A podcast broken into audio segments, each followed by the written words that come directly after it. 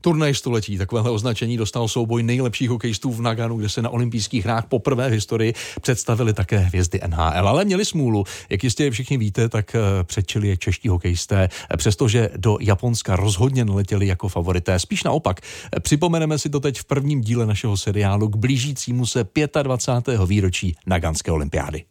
Pořád se říkalo Kanada, Amerika, ti tam přiletí speciálem, teď na tom speciálu snad budou být nějaké zabudované rotopedy v letadle, aby nevyšli z tréninku, já nevím co všechno. A spoustu jakoby hvězd Kanada, Amerika měla, že to tam prostě strašně říkali, že neexistuje nikdo jiný, nemá šanci do finále, jenom tyto dvě země a v podstatě ostatní je takový nějaký až bych řekl možná kompars. Vybavuje si po letech útočník David Moravec.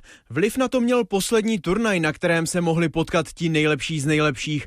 Hokejový světový pohár v létě 1996.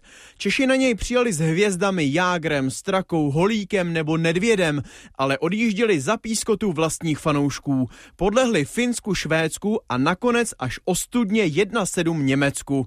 Ještě z publika tenhle zápas sledoval Ivan Hlinka. Spolu s ním ním i náhradník Jiří Šléger. Jsem s ním seděl na tribuně, já jsem bohužel ten, nebo bohužel, prostě jsem ten zápas nehrál, nenastoupil jsem a pamatuju si, že mi tenkrát na té tribuně řekl, tak a teď musíme s tím hokejem něco udělat, protože prohrát s Němcema 7-1 je nepřijatelný. Právě Ivan Hlinka se stal po debaklu na světovém poháru novým trenérem české hokejové reprezentace.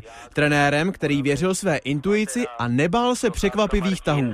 Ručínský, Reichl, Růžička, Například po osmi letech povolal do národního týmu Vladimíra Růžičku a udělal z něj kapitána i prvního centra olympijského výběru. V tomhle Ivan byl určitě jedinečný, s nikým to moc nějak neřešil, zkrátka si to vždycky vzal na sebe. Já si myslím, že žádný trenér by to neudělal. Vlastně vzal Petra Svobodu, pak vzal mě a bral hráče některý, který si myslím, že třeba někdo by jiný nebral a, a třeba myslím moji osobu osobně, že by se všichni báli vzít, takže byl v tomhle jedinečný, no a nebál se jít do rizika. No. Připomínal Růžička i obránce Petra Svobodu, který v roce 1984 emigroval do Kanady a až v Naganu se dočkal českého pasu i prvního reprezentačního startu. A také se s některými spoluhráči musel seznamovat, protože evropská a zámořská část národního týmu letěli do Japonska zvlášť a potkali se až na místě. Já si pamatuju, když jsme tam přijeli poprvé k tý, ale na ten trénink první, tak jsme tak jako po sobě nejdřív koukali, jakože přece jenom ty kluci jsme se dlouho neviděli, nebo věděli jsme o sobě, kde kdo jak hraje, ale neviděli jsme se o sobě Vzpomíná útočník Martin Procházka, na kterého navazuje Dominik Hašek.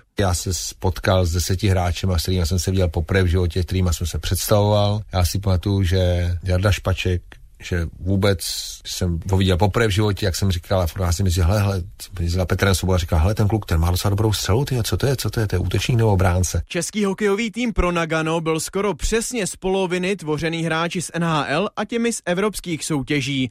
Ivan Hlinka je se svými kolegy nejen vhodně vybral, ale také výborně stmelil a správně nasměroval.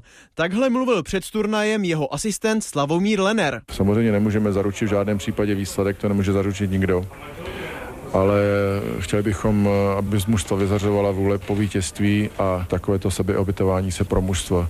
Potom si myslím, že i případný neúspěch mohou omluvit média, může to omluvit divák, můžeme to omluvit my jako trenéři a i vlastně sami hráči mohou říct, ano, udělali jsme pro to maximum, někdo druhý byl lepší. To ovšem čeští hokejisté říkat nemuseli. O tom ale podrobněji v dalších dílech našeho seriálu o památných olympijských hrách v Naganu, které oslaví čtvrtstoletí.